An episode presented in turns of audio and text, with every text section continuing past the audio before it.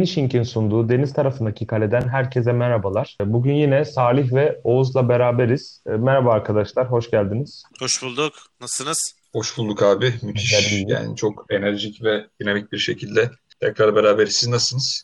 Biz de iyiyiz. Genel olarak Salih'le ben Akdeniz bölgesinde bulunduğumuz için sıcaklarla daha fazla cebelleşiyoruz. Abi bizim de hani o kadar sıcak yok metropol İstanbul ama e, nem var nem diye bir klişe yapmak istemiyorum ben ama hakikaten var yani yapış yapış oluyorsun bu ayda bile. Evet, normalde ben e, Alanya tarafında oturuyorum. Yani Alanya'ya yazın geldiğini hani turistlerden anlaşılıyor burada her zaman. Turistler ne zaman çoğalırsa anlı- anlıyoruz ki sezon açılmıştır. E, turist gelmediği için sanki böyle çok tuhaf bir hava var. Yani Mart'tayız ama hava çok sıcakmış gibi hissediyoruz. E, bize etkisi o şekilde oldu. Geçen programlarda e, kısa kısa haberleri ve Türkiye Süper Ligi'nde diğer takımlarda oynamış yani daha doğrusu dört büyükler dışında oynamış oyuncularda kimleri hatırlıyoruz onları konuşmuştuk. Bugün de liglerin başlamasına az kala tabii ki önce e, haberlerimizi her zamanki güncel bir şekilde haberlerimizi e, üzerine konuşabileceğimiz konuları gelişmeleri aktaracağız ve daha sonrasında da sezonun geri kalan kısmında unuttuğumuz kısımları tekrar hatırlayacağız ve son e, durumlara bir bakış atacağız. E, gelişmeler şu şekilde liglerin başlaması henüz kesinlik kazanmış değil tarih olarak. E, şu an futbolcular ve takımlar biraz daha hareketlenmeye başladılar. Testler yapılıyor. Bugün Beşiktaş'ın e, yaptığı açıklamada daha önce pozitif çıkan kulüp çalışanlarının, futbolcuların bunların ismi açıklanmamıştı. Testlerinin hepsinin neg- negatif olduğu sadece Ahmet Nur Çebi yani başkanın testinin sonuçlanmasından sonra açıklanacağı bildirilmişti. Bu şekilde bir hazırlıklar var ancak henüz kesin bir karar alınmış değil. İspanya Futbol Federasyonu'nun bir önerisi vardı. Playoff'la bitirme gibi.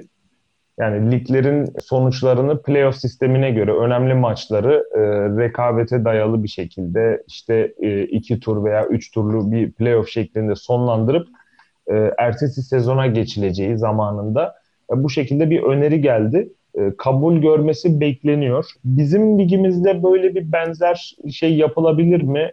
Ne diyorsunuz arkadaşlar? Salih sana sorayım önce. Bir Temmuz'da seyircili oynama gibi bir şey konuşulmuştu. O, o ben ona çok şaşırdım. Ligler başladıktan bir ay sonra bir Temmuz'da eğer her şey yoluna giderse seyirciliğe dönebiliriz diye bir açıklama yapıldı. Tabii ihtimaller arasında. Açıkçası bizim program yaptığımız süreç içerisinde en sakin hafta oldu haber olarak. Yani tıkırında gidiyor gibi işler federasyon cephesinden ki uzun bir süre sonra futbolla başlayan bir program yaptık. Çünkü Bundesliga başladı. Biraz da tüm dünya için referans oldu açıkçası. Orada da bir sıkıntı görünmüyor. Bugün okuduğum kaynaklarda maçtan sonra testler devam etmiş. Oyuncularda herhangi pozitif vaka görülmemişti en son ben okuduğum kadarıyla. Sonra güncellenen bir haber geldi mi bilmiyorum. Ya ben hep söyledim e, keşke oynanmasa bence çok daha iyi olurdu.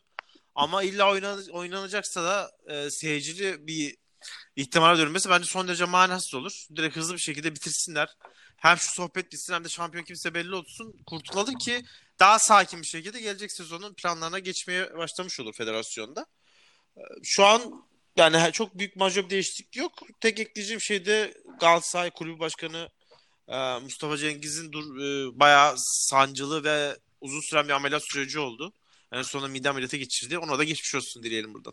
Oğuz, e, senin görüşlerin nedir bu playoff önerisiyle ilgili? Çünkü e, şunun için soruyorum. İspanya La Liga'nın e, bu şirket olarak yani yayın hakları ve pazarlanmasından sorumlu şirketindeki yöneticiler daha önce Türkiye Ligi'nin yani bundan yaklaşık sanırım 2 veya 3 yıl önce Türkiye liglerinin pazarlanması hakkında önemli işte e, konferanslar ve seminerler, toplantılar yapıldı. Ligin marka değeri tırnak içinde her zaman söylediğimiz e, geliştirilmesi için önerilerde bulunmuşlardı. Burada e, sence İspanya Futbol Federasyonu'nun e, bu hem de e, La Liga'nın pazarlanmasıyla alakalı ve liglerin başlatılabilmesiyle alakalı sorumlu olan kişilerin bir referansıyla Türkiye İspanya Futbol Federasyonu'nun aldığı kararı bir kopyalama gibi bir durum olabilir mi? Playoff önerisi olabilir mi? Ee, ve biz liglerin yani daha doğrusu maçların başlamasına tekrar hazırlanırken Almanya'yı mı örnek alırız? E, şöyle ben hani playoff sistemin olabileceğini Türkiye'de ihtimal vermiyorum. Şundan dolayı ihtimal vermiyorum. E, Türkiye'de playoff sistemi en son işte bu 2012 yılında meşhur şike dalgasının işte ertesi sezonunda yapıldı ve e, izlenme açısından gerçekten rekor düzeyde bir katılım oldu sahada işte e, maçlara giden seyirciler bazında da gerekse dekoder alan insanlar bazında da. E, ama hani orada gerçekten olağanüstü bir durum söz konusuydu ve bir şekilde yapıldı bitti ve sonrasında bir de arkaya dönülmedi. Yani o, o şekilde bir sezonluk kaldı yapıldı geçti. Şundan dolayı da olmaz diyorum ben öncelikle. Ya şimdi Türkiye Ligi'nde sıralamaya baktığımız zaman şampiyon olma ihtimali hani birinci ve dördüncü arasında dört puan var abi. Bu ne demek? Maksimum iki maç demek ve ligin bitimine henüz sekiz hafta var. Yani 8 haftalık ve hemen hemen üstte, üstteki bütün takımları birbiriyle oynayacağı bir düzlemde bakacak olursak ya her an her şey değişebilir. Bu konuda hiçbirimizin zaten en ufak bir tereddütü dahi yok. Yani ligin 8.sini bile şampiyon olma ihtimali bulunuyor teorik açıdan baktığımızda. Bir. İkincisi tamam hadi yaptık işte atıyorum ilk 4 takım, ilk 5 takım e, yaptınız playoff'u düzenlediniz. Evet e, sonrasında küme düşen takımlar için de bir playoff yapılacak. Ligin 11.siyle ligin sonuncusu arasında aynı şekilde 8 puan var abi ki hani ligin altındaki dalgalanmaların ne kadar çok olduğunu biliyoruz. Biz hani artık kesin küme düştü dediğimiz e, Kayseri Spor'la işte küme düşme potasının arasındaki fark 3 puana kadar düştü. E şimdi böyle bakacak olsak ilk 5'e aldınız evet son 8'i aldınız 13 tane takım zaten içeri aldınız siz playoff yapacağız diye. E geriye zaten 5 tane takım kalıyor. Yani bu 5 takım oynatmamak için de ben böyle komple baştan aşağı bir sistem değişiminin olacağını kendi adıma düşünmüyorum böyle bir şey olacağını. Ha, seyircisiz başlayacak zaten. O konuda da hemfikiriz. Yani bugün e, Fenerbahçe, Beşiktaş bir de yanılmıyorsam Erzurumspor'un e, bütün testler negatif çıkmış. Aynı şekilde Medipol Başakşehir'in de e, yapıldığı bütün işte gerek futbolcular gerekse çalışanlar üzerinde yapılan testlerde hepsi negatif çıkmış. E, bu iyi bir işaret ama hani dediğimiz gibi virüsün yayılımının, dağılımının ya da e, hani bir sonraki dalgada ne boyutta e, reenkarne şekilde gelebileceğini bilmediğimizden dolayı hani kesin net yorum yapmak da çok zor. Çünkü şöyle bir durum söz konusu. Premier Lig'de atıyorum hani başlamaya e, biraz daha yakın olan taraftaydı dünyanın belki de marka düzeyi olarak en yüksek ligi. Ama orada da en son birkaç saat öncesinde bakmışım haberlerde. E, 6 tane koronavirüs pozitif tespit edilmiş ve 3 farklı takıma yayılmış bu 6 tane e, koronavirüs vakası. Ya onlar da şimdi ne olacak ne bitecek belli değil. Ya Salih'in söylediğine katılıyorum. Mecburen biz Almanya şeklinde yapacağız ama hani ne kadar olur, ne kadar uygun düşer bilmiyorum. Çünkü şu an çıkmadı örnek veriyorum test ama bu yarın çıkmayacağı anlamına gelmiyor. Ya da evet şu an vaka sayısı çok çok azaldı nispeten ilk hani dalgalardaki yayılımlara göre ama hani yarın bunun 3 farklı kulüpte 5 farklı ismin e, korona virüsü pozitif çıkacağı çıkmayacağı anlamına gelmiyor ve doğal olarak da hani bir kişi bile e, pozitif çıktığı anda bütün takımın karantinaya girmesi ve neredeyse iki haftalık bir süreçte hemen hemen hiç antrenman yapamaması anlamına geliyor bu. Dolayısıyla ben playoff sisteminin Türkiye'de olacağını kesinlikle ihtimal vermiyorum kendi adıma. Çok fazla ihtimal var dendi. Nihat Özdemir de çıktı açıklamalar yaptı. İşte 7 farklı planımız bulunuyor. Biz bu ligi tamamlayacağız gibilerinden. Ama ben playoff'un neredeyse böyle hani artık en en en son çare olarak e, düzenleneceğini düşünüyorum kendi adıma. Hani gerçekten takımlar çok çok çok zor durumda olur ve artık hani bir şekilde tamamlayacağız. UEFA'nın kesin talimatı FIFA'nın işte UEFA'nın %100 bize bitirmek zorundasınız şeklinde bir baskısı var şeklinde bir durum söz konusu olursa yapılacağını düşünüyorum. Bu minvalde gelişebilir olaylar benim düşünceme göre. Yarın da bu arada şey varmış, e, Kulüpler Birliği toplantısı. Oradan da bunlara dair gündeme dair bir bilgilendirme çıkacaktır diye tahmin ediyorum. Salih peki bu süreçte Galatasaray'da herhangi bir gelişme oldu mu? Ya da e, Galatasaraylı yöneticilerin ve ekibin tavrı nedir? Onu sorayım. Galatasaray her zaman e, liglerin oynanmama tarafına daha yakın ki hatırlayacak olursa herkes e, son Beşiktaş karşılaşmasıydı ee, evet. Orada bile aslında takımın pek maça çıkma isteği yoktu. Yani takım derken yönetimi kastetmiyorum. Takım yönetim çok başka bir şeyler söylüyordu o zaman. Ya artık bence şey sanki bu dakikadan sonra çok büyük mucize olmasa lig tamamlanacak gibi. Bence her ne kadar çatlak ses veya muhalif sesler olsa da haklı olarak da onlar bu kendi şeylerini dile getiriyorlar şikayetlerini ki bugün e, İngiltere'de bir futbolcu hangisi olduğunu unuttum. Benim çocuğum e, sizin gibi sağlıklı değil doğuştan itibaren birçok sorunu var ve ben maç yaptıktan sonra bu riskte nasıl yaşayacağım gibi son derece e, empati yaptığınızı anlayabileceğiz bir cümle sarf ediyor. Yani böyle sorunlar da var. Biz kendi kafamızda sanki bir de futbolcuların hayatları mükemmel, evlilikleri mükemmel, her şey iyi, sorun olmaz gibi düşünüyoruz ama onların da bir hayatı var, onların da çocukları var. Dediğin futbolcu Troy Deeney. Doğru doğru doğru. Evet Troy Deeney abi. Evet. Ee, yanlış olsun diye söylemek istemedim de doğru. Ee, bunları nasıl ayarlayacaklar falan hiçbiri bilmiyoruz ama çok hızlı bir şekilde artık biraz da bu bence şey olmaya başladı artık. Hani ayak bağı oldu. Sonuçta 8 hafta oynanabilir.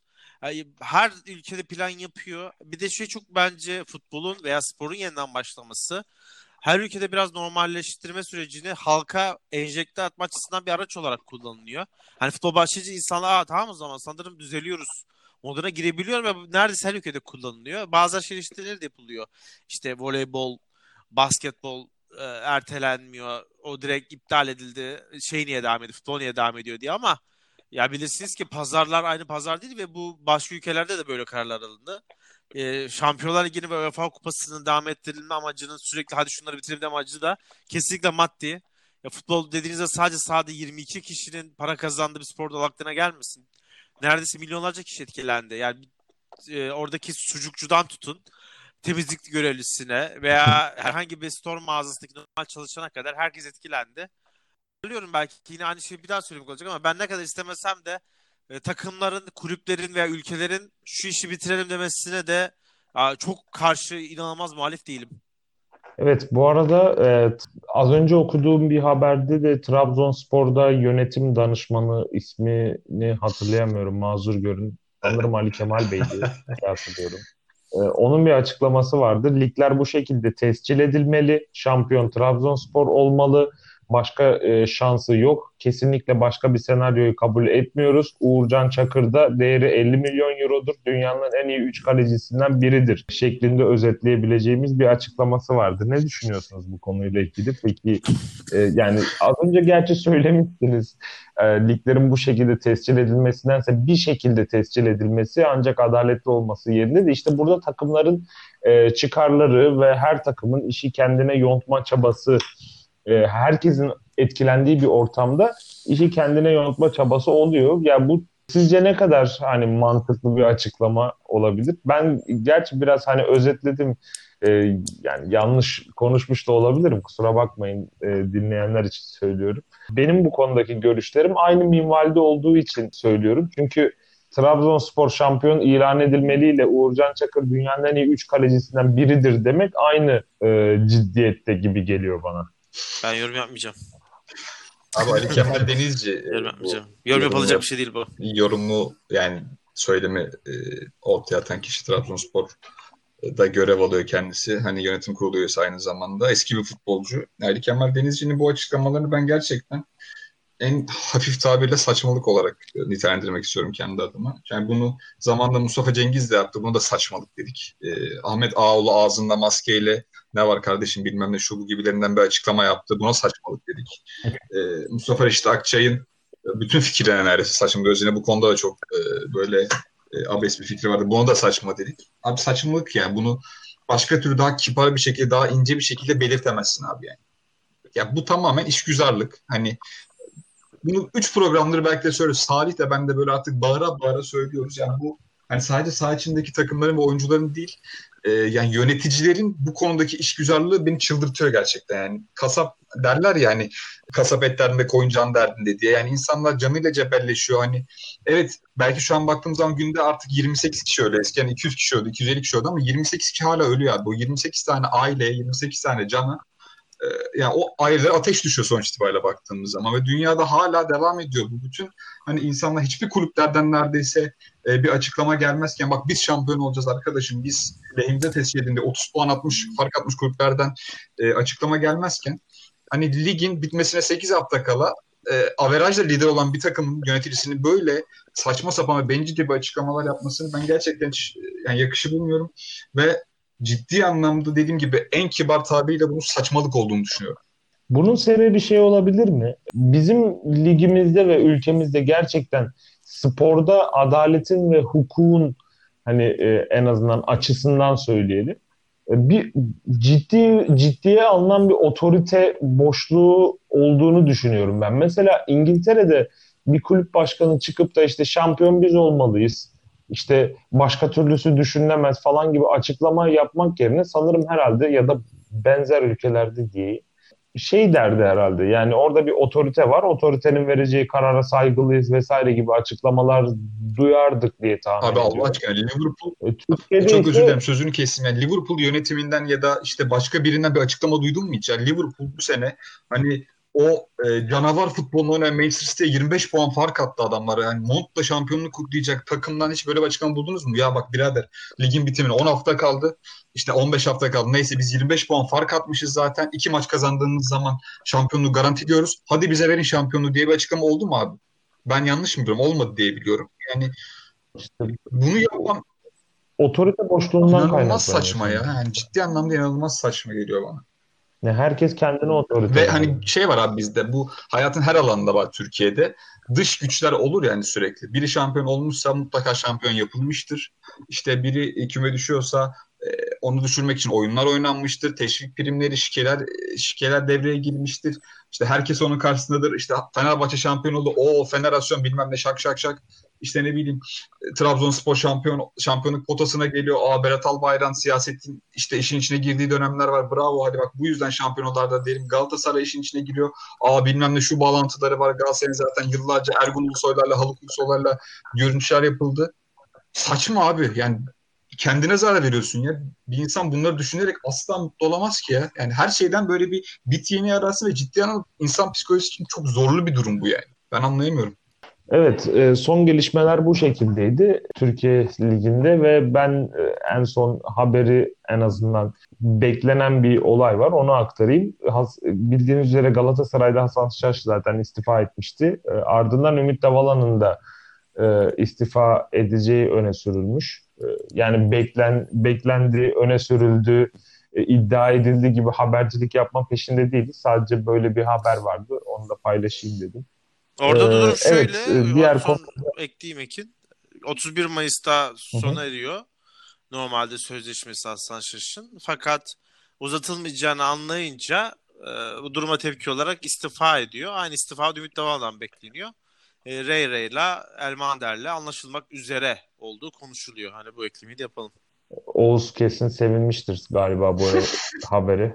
Elman tekrar Türk futbolunda görmeyi çok seviyor. Ya Elmander Oğuz? benim gerçekten Galatasaray tarihinde ya çok koyu bir Fenerbahçe olarak şimdi gerçekten objektif konuşmak istiyorum. Sevdiğim 3 tane futbolcu vardır muhtemelen. Yani sempati duyabildiğim ve asla aleyhinde kötü bir şey söylemediğim. Elmander de bunlardan bir tanesi. Biri hani hala çok şükür e, rakip olmaktan gurur duyduğum bir isim. Fernando Muslera hala Galatasaray'ın formasını giyiyor. Kaptanlığını yapıyor ve e, hani gerçekten Fenerbahçe için çok çok kötü olsa da benim şahsi film Galatasaray tek başına en azından iki tane şampiyonluk getirse de benim için çok kıymetli bir rakip ve hep de öyle kalacak. Ya bir de Ergün Pembe var. Zaten Türk futbolunda Ergün Pembe'yi de hani efendiliği, beyefendiliği, sağ içindeki, sağ dışındaki tavırlarının ne kadar düzgün bir insan olduğu herkes tarafından biliniyor. Dolayısıyla e, hani bu isimlerden biri olan Elmander'in de tekrar Türk futbolunda yer alacak olması benim için sevindirici kendi adım. Sıradaki konumuz, daha doğrusu e, bu programdaki ikinci konumuz sezonun değerlendirmesiydi. En azından bu liglerin ara verilmesinden önceki durumu unutanlar varsa hep beraber hatırlayalım diye programımızın geri kalanında bu konuları konuşacağız. E, ben aslında e, lige genel bakış olarak e, başlayayım. Salih sence günümüze kadar olan süreçte en iyi çıkış yapan takım deyince aklına kim geliyordu? Başakşehir olabilir mi? Onu sorayım. Bence direkt Başakşehir Ekin. Abi bence şey olarak Hı-hı. baktığımız zaman ortalama 26 hafta bazında konuşacak olursak hiç fena bir sezon değildi. Hı-hı. Genel lig kalitesi olarak.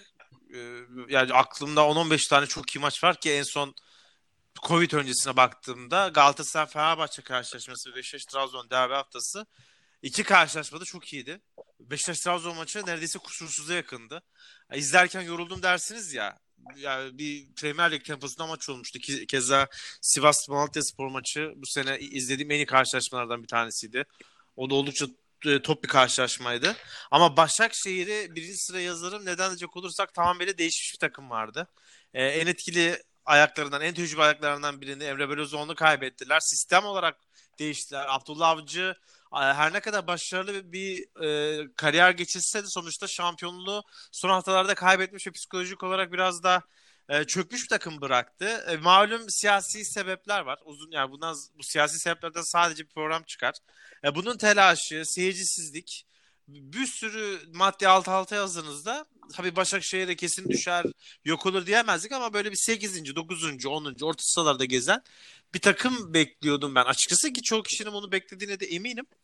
Fakat e, sadece lig başın hani şu an averajda ikinci sırada puan olarak lider diyebiliriz ama bonus olarak gelen Şampiyonlar e, UEFA Kupası başarısı korkunç bir şey. Ya Covid girmese araya bu takım çeyrek finale çıkacaktı. Kopenhag evinde bir sıfır gelmişti ve deplasman maçını bekliyordu. İnanılmaz bir yerdeler. Büyük ihtimalle o Avrupa Ligi devam edecek ve hani tur atlayacağını varsayarsak biz gruptan çıkmalarına bile tamam demiştik ki Şampiyonlar Ligi bazında bir gruptu.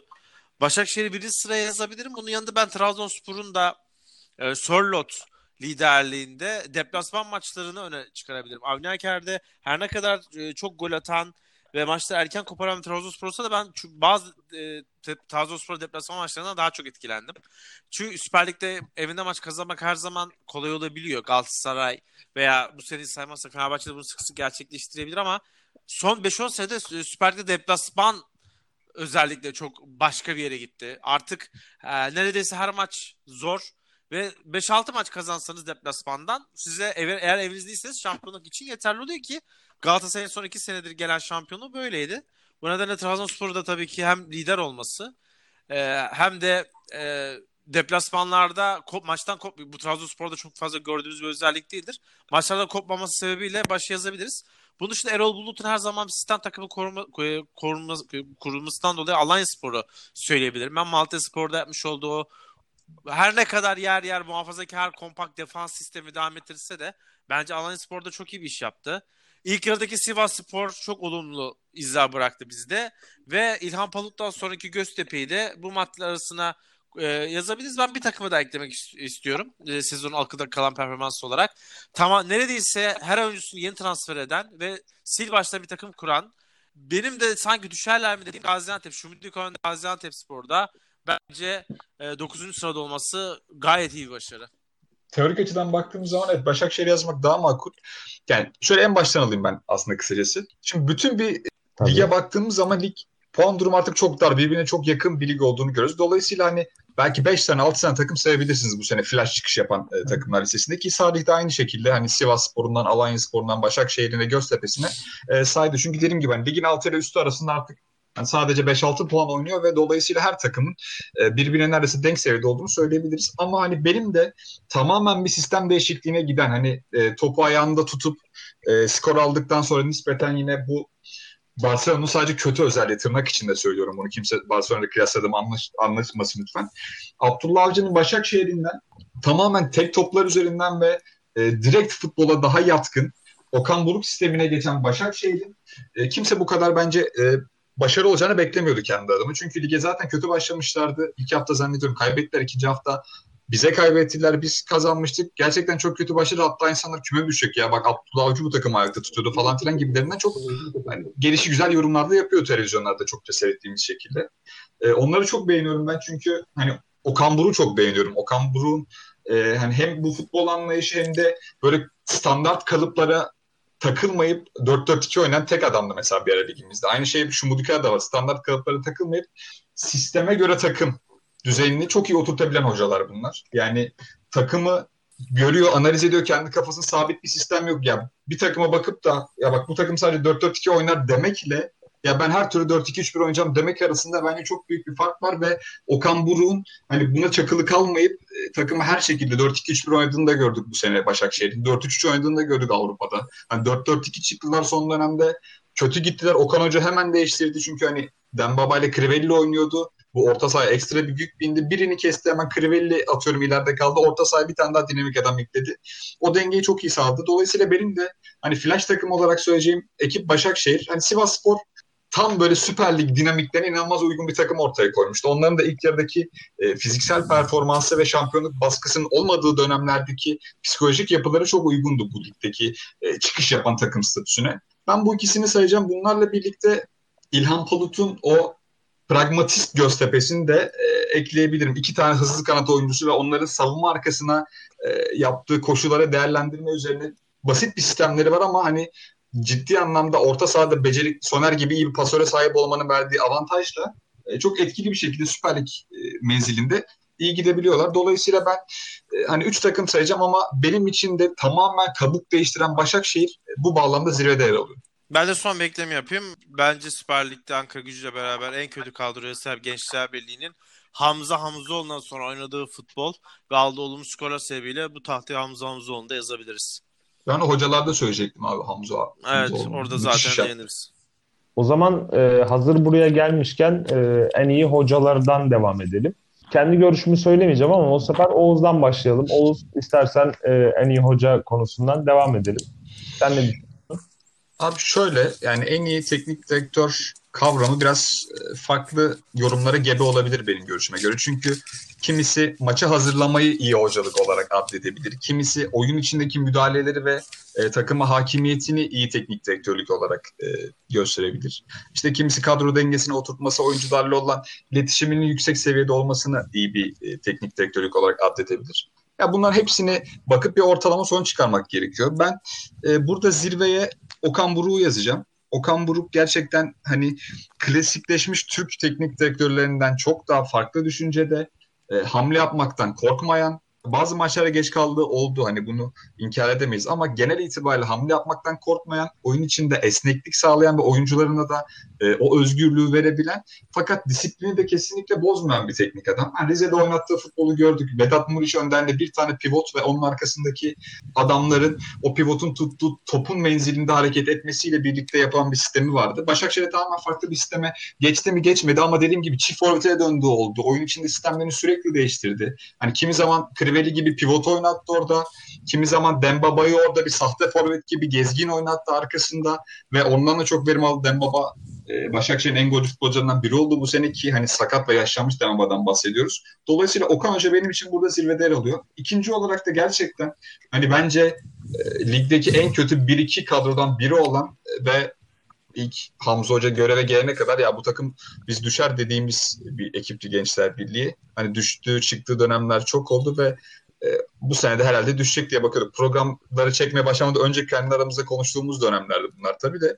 Yani Hamza Hoca geldikten sonra inanılmaz bir ivme yakaladılar ve Bogdan Stanko ve Sio dışında ciddi anlamda öyle baktığımız zaman en önemli adamı artık 35-36 yaşına gelmiş ve fiziksel kondisyonu ne seviyede olacağını bilmediğimiz Stefan Sesenyen olan bir takıma Fenerbahçe deplasmanında da Galatasaray deplasmanında da inanılmaz cesur ve hiçbir şeyden korkmayan, çekinmeyen bir futbol oynatan, Anadolu takım maçlarında da maçı kaybetmeyen ve özellikle kazanmak için de sürekli sistemini revize edebilen Hamza Hoca'yı ben burada e, ikinci sıraya yazmak istiyorum. Büyük takımlardaki performansı Galatasaray'daki o 3 kupa aldığı sezonu var. Hani gerçekten adam 3 kupa aldı ve baktığınız zaman Galatasaray taraftarının bence önemli bir kısmını çok da fazla böyle hani beğenerek ve severek severek değil severek anarlar tabii de beğenerek andığı bir isim değildi Hamza Hoca ama e, Anadolu takımlar içerisinde o tırnak içinde bahsettiğimiz sürekli konuştuğumuz pragmatik futbolu en iyi oynatan isim e, bence Hamza Hoca'ydı. İkinci sırama onu yazıyorum ve unutmadan hani bunu bahsetmeden geçmemek istiyorum. Erol Hoca da bence bu ligdeki bütün 18 takım içerisinde de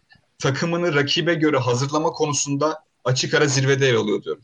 Ee, Salih kısaca senin görüşlerini alalım o zaman e, hocayla ilgili. Kimdi? Çok özür dilerim abi. Araya gireyim. Ee, Hüseyin Hoca'yı da ayrıca konuşalım bir sahile. İkimiz de çok beğeniyoruz. Yerle çok e, beğenmeyen insanlar da oluyor aramızda. Böyle bir tartıştığımız durumlar da oluyor ama Hüseyin Hoca ayrıca konuşalım bence. Tabii. Ben de Okan Buruk sıraya yazarım. Ee, Bu tamamıyla benim için UEFA Kupası'na bakış açısı ve yaptığı demeçlerden kaynaklanıyor. Ee, Yani taktik, dizilim falan bunlar tabii ki önemli ama ben vizyon ve misyon olarak Okan Buruk'un UEFA Kupası'na yedek kadroyla çıkan ama daha sonra milliyetçilikle işte üniformalarla giyip asker selamı veren hocalara göre çok daha milliyetçi olduğunu düşünüyorum. Yani bu işler şov işleri değil. Biraz icraat işleri. Bizde çok laf var, az iş var. Ee, Ünal Karaman gibi ağlayıp zırlayacağınıza gidip maç yapın işte kazanın. Daha gruplarda elenme şansı olmadan yedeklere şans verip "Aa, aman şöyle aman böyle veya ben grip oldum deyip o deplasman maçınıza gitmiyorsunuz. Sonra gelip bir şeyler satmaya çalışıyorsunuz. İnsanlar bunu yemiyor artık. Yani o kadar salak değil bir futbol izleyicisi.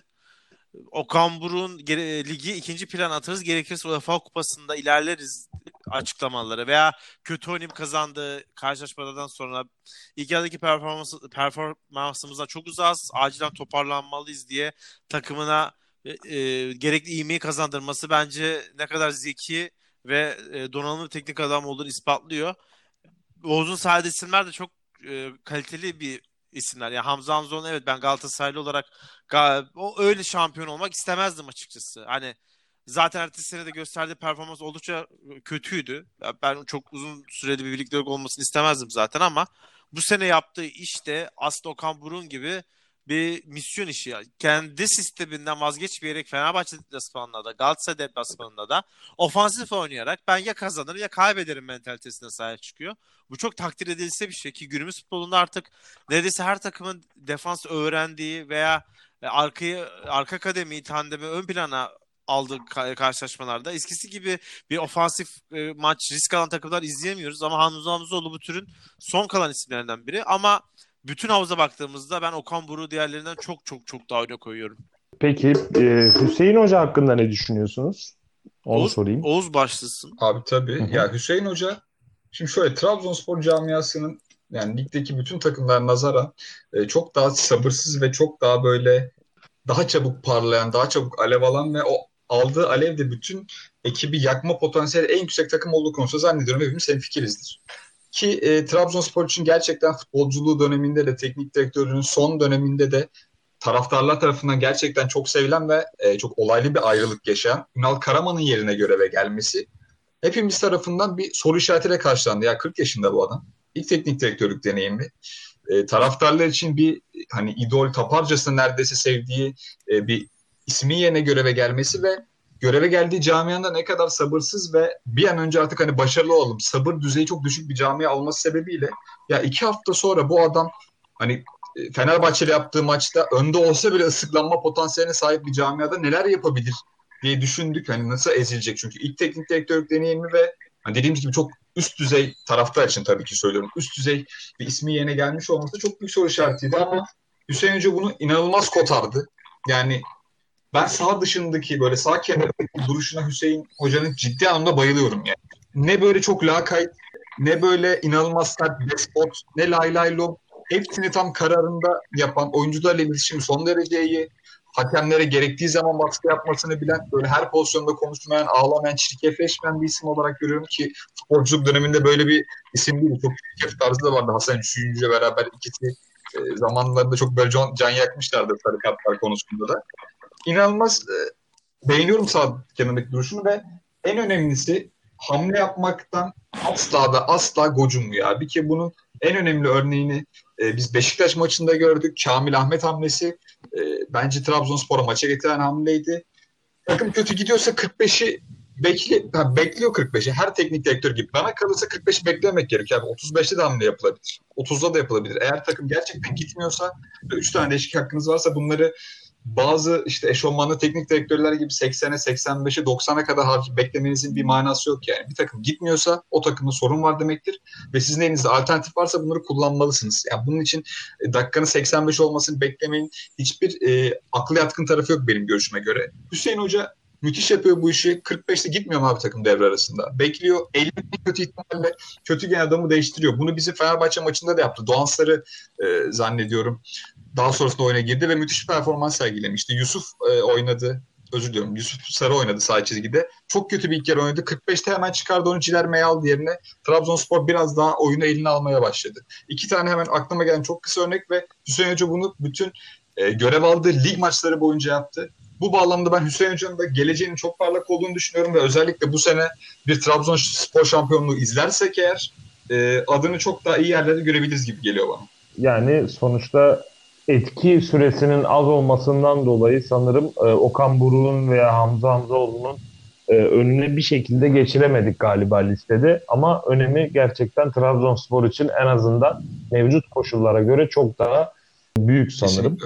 E, ben buradan e, ben buradan şeye geçeceğim. Yani e, en iyi futbolcu kıyası yapmak istemiyorum. Bu takıma göre değişkenlik gösterebiliyor ama size şunu sorayım. Sezonun en faydalı transferi ve beklenenin üzerinde genelde hani olunca faydalı denir. Yani bir adamın zaten bekleniyorsa o katkıyı yapması genelde olumlu bir iş olarak görür ama beklenmeyen katkıyı yani en faydalı diyebileceğimiz transferi sizce kimdi? Ee, Oğuz sana sorayım. Ee, yani ben bu konuda çok tartışmaya böyle gerek olduğunu düşünmüyorum kendi adıma. Hani fayda maliyet açısından da baktığımız zaman olabilir. Takımı sahiplenme ve ipten alma açısından da olabilir. Genç yaşına rağmen gösterdiği liderlik ve takımı sahiplenme açısından da olabilir. Ya burada benim açık ara kesinlikle bir numaram Alexander Sörloth ve hani onun yerine geçebilecek herhangi bir isim de yok benim adıma. Ben de aynı fikirdeyim. bazı konu, konular bazı konular tartışmaya kapalı derler ya bence bu da onlardan birisi. Oğuz'un dediği şey çok doğru. Sadece skor bazlı bakmıyoruz. Yani gol olarak bakarsak Cagne de çok fazla gol attı. Ee, ya gol kralı oldu bu adam. Ama takımı sahiplenme, saha içinde liderlik yapma, sanki 7 senede Trabzonspor'da oynuyormuş gibi herhangi bir yan topta veya kenardan sen şuraya sen buraya tamamıyla saha içerisinde de bir teknik direktör edasıyla e, Trabzonspor'da veya Türkiye Ligi'nde bizim çok fazla alışık olmadığımız yani bize genelde zaten Katar Ligi muamelesi yapıldığı için bunu geçen programda konuştuk. Ya 35-36 işte Falcao gibi kariyerini tamamlamış. Acaba bizde oynar mı? Yani Drog, Drogba mı çıkar yoksa Van Persie mi çıkar? O arafta biraz da kumar yapıyoruz ama Sörlot çok Wonderkid, FM dilinde konuşuyor. Wonderkid diyebileceğimiz adaylardan bir tanesi de. Ve sadece gol atıp gitmesini beklerken takıma liderlik yapması, her şeyi organize etmesi bence de tartışmasız bir numara. Bu arada Sörlot'la ilgili bizim bu Finishing Podcast platformunun daha önceden de bir şeyi var, bilgisi vardı. Şu şekilde e, biz bir WhatsApp grubundan meydana gelmiş aslında bir e, oluşumuz Finishing Podcast grubu olarak. Ve bu WhatsApp grubunda İngiltere'de Crystal Palace taraftarı bir arkadaşımız da var. Ee, Salih sen hatırlıyorsundur diye tahmin evet, ediyorum. Evet. İki, iki buçuk sene önce e, Ömer Faruk arkadaşımız Crystal Palace taraftarı İngiltere'de yaşıyor. Zaten her maçına gider. Ya bu Sörloth çok iyi çocuk, çok iyi yerlere gelecek. Türkiye'de oynasa var ya bu çocuk en az 20 gol atar falan demişti. Ya böyle bir şey vardı. Orada resmen canlı izlemenin de herhalde biraz farkını görmüş olduk ki ben Trabzonspor taraftarının çok da hani gelmeden önce çok bilgi sahibi olduğu en azından Storic kadar bilgi sahibi olmadığı bir transfer olduğunu düşünüyorum. Sörlot'u gerçekten çok fazla kişi yani tanıyan kişi yoktu ki e, en azından Trabzonspor gibi bir e, camianın veya hedeflerin olduğu takıma alınabilecek çok büyük bir risk değildi. Genelde daha yaşlı, tecrübeli futbolcular işte zamandaki örnekler işte Cardozo olsun, buna benzer oyuncular olsun. Bu riskleri alan bir takım hüviyetindeydi Trabzonspor. Ancak burada gerçekten ciddi bir e, sanırım hem risk alınıp ve bu riskin fayda vermesi sonucu e, üçümüzün de ortak fikri olarak Sörlot ortaya çıktı. Evet. Faydalı transfer konusunda. İkinci sıraya da e, abi izninizle bir ekleme yapmak istiyorum. Yani devre arasında geldi ama Ankara gücünün ben e, bu ikinci yarıdaki çıkışında gerçekten çok önemli bir pay sahibi olduğunu ve önümüzdeki sene eğer yani bu şekilde devam edecekse Süper Lig'deki daha belki üst düzey takımlara gidebileceğini düşündüm. Gerson Rodriguez'i sayabilirim abi sağ açık sol açık. Bizim Fenerbahçe maçında hatırlıyorsunuzdur.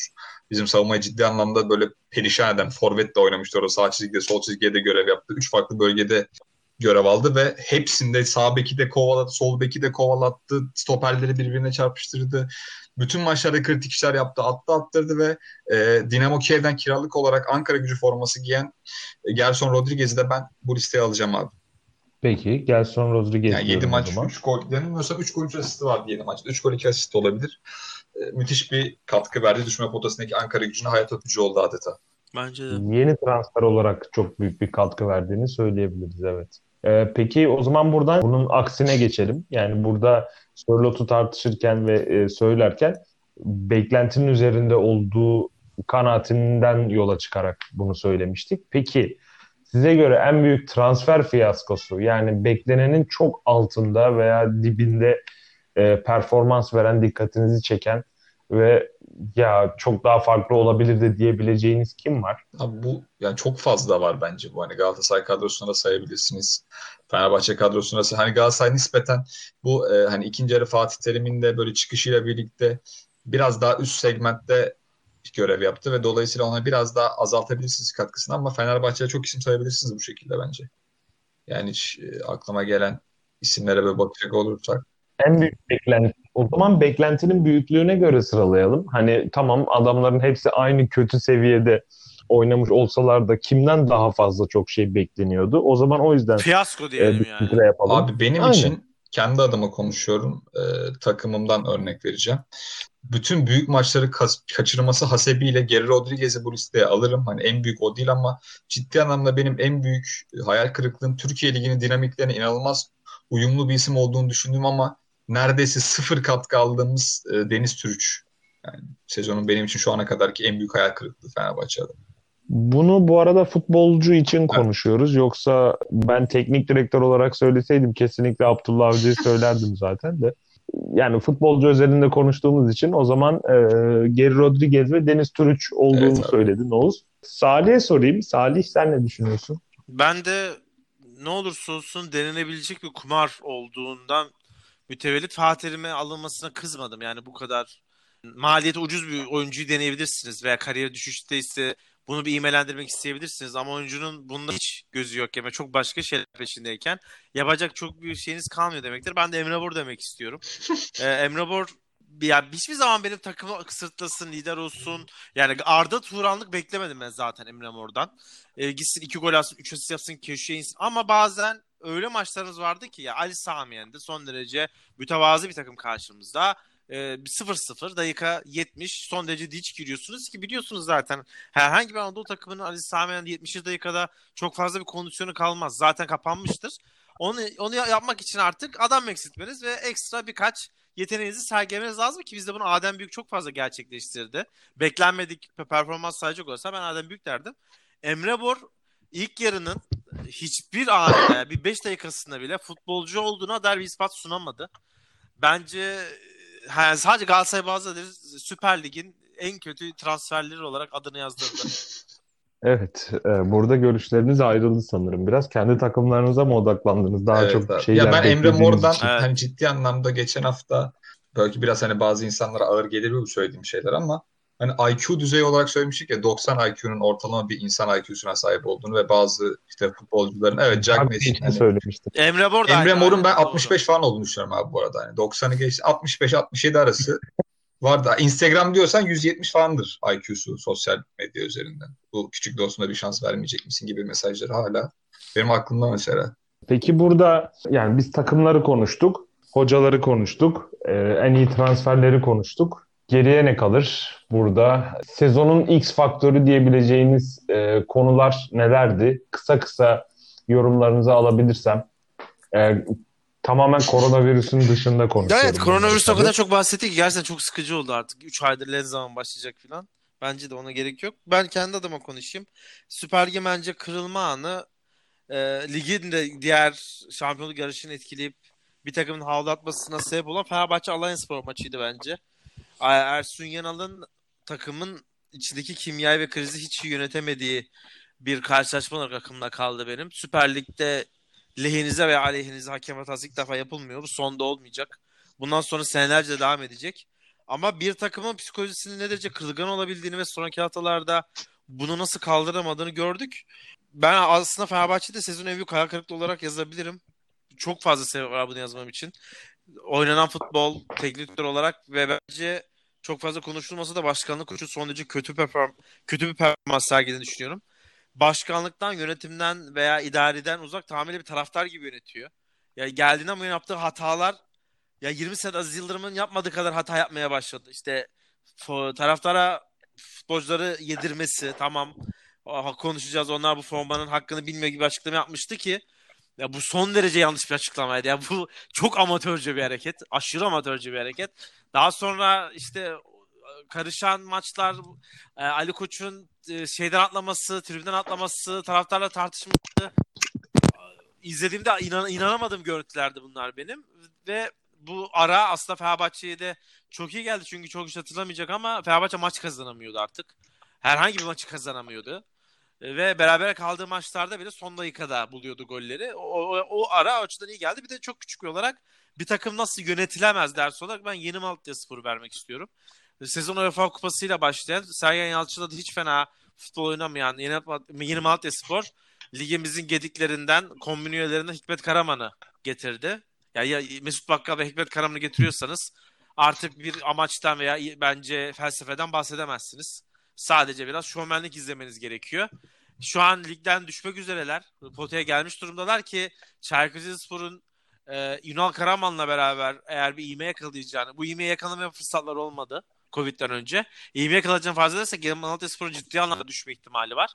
Ben e, Fenerbahçe'ye Yeni Malatya'ya sezonu kaybedenlerin derim. Oğuz senin görüşlerin Abi, nedir bu konuda? Katılıyorum yani sezon en büyük hayal kırıklığı e, ben de biz olduğumuzu düşünüyorum. E, ama şöyle hani Fenerbahçe gerçekten ligin ilk yarısı bittiği zaman hatta ilk yarısını geçtim. E, Trabzonspor maçından sonra dahi hepimizin burada 3 kişiydik ve hani üçümüzün de ortak noktası hala şampiyonun en büyük favorisi olduğuydu. Çünkü Fenerbahçe bir Trabzonspor deplasmanı oynadı. E, bir Trabzonspor deplasmanında anca bu kadar oynayabilirdiniz abi. Yani. Trabzonspor geldiklerini attı. Fenerbahçe işte Kuruseler, Geri Rodriguez'ler kaçırma rekorları kırıldı ve maçı kaybetti gittik. İşte hakem konuşuldu o maçtan sonra hakemler devreye girmeye başladı. Maalesef o hani e, Salih'in bahsettiği kırılganlık çok fazlasıyla yansıdı sahaya. Yani Fenerbahçe taraftar olarak biz de bunu tribünde hani atıyorum skor 2-0 iken bile hani hala diken üstünde maç seyretmek ne demek? Ee, hani biz bunu 5 senedir defalarca gördük ve bu sene hani ilk yarıda öyle değildi ama ikinci yarıda hani Ersun Hoca'nın ya bizi şampiyon ya, yapmayacaklar psikolojisi, yönetimin buna göre açıklamaları, yani bu davranışları inanılmaz düşürdü. Hem taraftarı düşürdü hem e, futbolcuları düşürdü, saha içindeki bütün etkenleri düşürdü. Yani siz güçlü kalamazsınız ve ya bu takımı biz şampiyon yapacağız arkadaşım diye böyle net bir duruş sergilemezseniz taraftar zaten 5 senedir şampiyonluk görmediği için hani bu açlık olumsuz olarak geri döner size ve bunun da çok maalesef negatif anlamda etkilerini gördük Fenerbahçe üzerinde. Ee, Ali Koç konusunda hani katıldığım taraftar var, katılmadığım taraftar var. Şöyle söyleyeyim. Yani Ali Koç'un kulübü gerçekten maddi anlamda getirdiği yeri ayakta alkışlamak gerekiyor. Yani bu kulübün artık hiçbir geliri kalmayıp ve tamamen borç üzerinde yüzüp belki de kayyum mu atanacak ya isim falan mı değiştirecek gibilerinden düşüncelerin olduğu bir duruma getiren eski yönetime buradan hani seslenmek gerekiyor aslında teorik olarak ama Ali Koç inanılmaz hani bu Fenerol kampanyaları işte dolar kurunun yerli liraya göre sabitlenmesi gibi bir sürü etkenle borçları inanılmaz azalttı kısa süre içerisinde hala çok fazla var. Ligin belki de hani bir numarası Beşiktaş'la beraber kafa yönen iki ekibi borç konusunda Fenerbahçe. Ama o hani geçen sene göre inanılmaz azalttı. Bu yönden kesinlikle saygı duyuyorum ve hani ilk dönemi e, mecburen bir şekilde bu adama saygı duymak ve e, yapacağı hamleleri görmekle mükellefsiniz. Sağ içindeki performans konusunda kesinlikle Salih'e katılıyorum. Yani profesyonel bir yönetici değil de sanki böyle türbünlerden birini almışsınız böyle biraz daha sesi çıkan birini almışsınız ve kenara koymuşsunuz gibi bir yönetim sergiliyor. Bu çok tehlikeli. Hani belki taraftarı dinlemese atıyorum Ersun Yanal gelmeyecekti Fenerbahçe'nin başında ki hani ben Ersun Yanal'ı isteyen biri olarak söylüyorum bunu. Belki gelmeyecekti ya da atıyorum Komoli'nin bileti bu kadar kolay kesilmeyecekti. Bazı futbolcular böyle hemen havlu atmayacaktı. Kadro dışı durumlar olmayacaktı. İşte ne bileyim Dilar kadro dışı bırakıldı. Ersun Hoca geldi takımın en sevilen isim oldu. Bu kadar iniş çıkışlar şampiyonluğa oynayan ve zirvede sürekli yer alan bir takımı kaldırabileceği işler değil abi. Bu yüzden hani e, Ali Koç'un sağ içindeki davranışları kesinlikle eksi. Yani sağ içi yönetimi kesinlikle eksi yazıyor. Hiç tartışmasız yüzde yüz aynı fikirdeyim ama e, maddi açıdan kulübü getirdiği noktada ciddi anlamda e, inanılmaz tam tersi yönde iyi yönde e, söyleyebiliriz. Yani kendi kişisel servetinden bu kadar yardım yapmak için ciddi anlamda ya hastalık derecesi benim gibi böyle ya da ne bileyim tribünlerdeki herhangi bir insan gibi hastalık derecesinde bir bağımlılık gerekiyor. Yani sizin çoluğunuzun çocuğunuzun parasından kesip de kulübe bu kadar sponsorluk, nakit akışı işte bu ödemelerden son günlerde kurtarışlar gibi e, yapma durumları ciddi anlamda yani akıl kârı değil yapılan işler. Bu anlamda da Ali Koç'a inanılmaz saygı duyuyorum ama hani özetleyecek olursak da özellikle Salim'le bahsettiğim maalesef Alanya Spor maçındaki e, kırılganlık sezonun geri kalanında sirayet etti ve Fenerbahçe'nin ilk yarıda oynadığı bütün böyle maçlardaki iyi izlerini sildi. Benim için de sezonun en büyük hayal kırıklığı Fenerbahçe. Burada e, genel bir sezon değerlendirmesi yaptık. Görüşleriniz için çok teşekkür ederim arkadaşlar. E, kısaca özet geçmek gerekirse en iyi çıkış yapan e, takım konusunda zaten ekibimiz e, hem fikirdi. Burada Başakşehir'i gerçekten öne çıkardık. Gerek Avrupa e, Ligi'nde olan duruşu, en azından bu maçların ciddiye alınması ve e, diğer takımların önüne geçmesi bu bağlamda bizim en iyi çıkış yapan, daha doğrusu en iyi takımı diyebileceğimiz takım Başakşehir oldu. E, burada Salih ve Oğuz'un en iyi teknik direktör e, ve hoca etkisi konusundaki görüşleri de birbirine yakındı. Okan Buruk dendi. Ayrıca Oğuz Hamza Hamzaoğlu'nu ekledi Gençler Birliği'ndeki etkisinden dolayı ki ilk yarının sonlarına doğru zaten Gençler Birliği gerçekten iyi sinyaller veriyordu ve bu gelişme gelişimine devam ettiler ve takımı e, takımı bir üst seviyeye çıkardılar. Onun dışında en iyi oyuncu olarak e, yani daha doğrusu en iyi transfer olarak diyelim beklenenin üstüne performans veren zaten burada çok tartışmadık. Yani Türkiye'de futbol izleyen pek çok kişinin de etkisini gördüğü e, Alexander Sörlot'u e, buraya yazdık. Ayrıca Oğuz'un e, Gelson Rodriguez eklemesi vardı. Burada e, Ankara gücüne gerçekten iyi katkıları oldu. Ayrıca kendisinden çok şey beklenen ancak beklenenin çok altında performans gösteren Emre Mor Salih'in e, adayıydı. E, Oğuz'un başarısız dediği isimse Yeşilburun Adaları topçusu e, Geri Rodriguez'di. Deniz'i de katalım abi e, ona. En çok da... Deniz'i de katalım abi ona. Deniz Efendim? de. Aynen Deniz, e, Deniz Pürüç de gerçekten beklentilerin altında olduğunu söyledi Oğuz. Ve burada en çok sanırım yani sezonun X faktörü ve şampiyonluğun da aslında şampiyonluk yarışının da bir nevi e, belirlenmesini e, biraz daha belir daha doğrusu biraz daha belirginleştiren takım kendi düşüşünü yaparak Fenerbahçe oldu. Burada da en çok şey beklenip en az şey veren takım Fenerbahçe oldu. Ve Salih'in burada Malatya Spor söylemi de vardı ve Malatya Spor'un da aslında yönetim beceriksizliğinden kaynaklanan biraz beklentileri karşılayamama durumu oldu. Yani özetle bu şekildeydi. Çok teşekkür ederiz. Ağzınıza sağlık abi. Ben sadece e, yani az önce Salih söyledi ama söylemeyi unuttum. Galatasaray Başkanı Sayın Mustafa Cengiz'e tekrar geçmiş olsun dileklerimi ileteyim. Kendisi yoğun bakımdan normal ödeye çıkmış. Bu da hani camia içinde, Türk futbolu içinde çok iyi bir haber. E, biz de kendisine buradan geçmiş olsun e, dileklerimizi yolluyoruz Mustafa Cengiz için. Finishing'in sunduğu deniz tarafındaki kaleden herkese hoşçakalın hoşça diyoruz.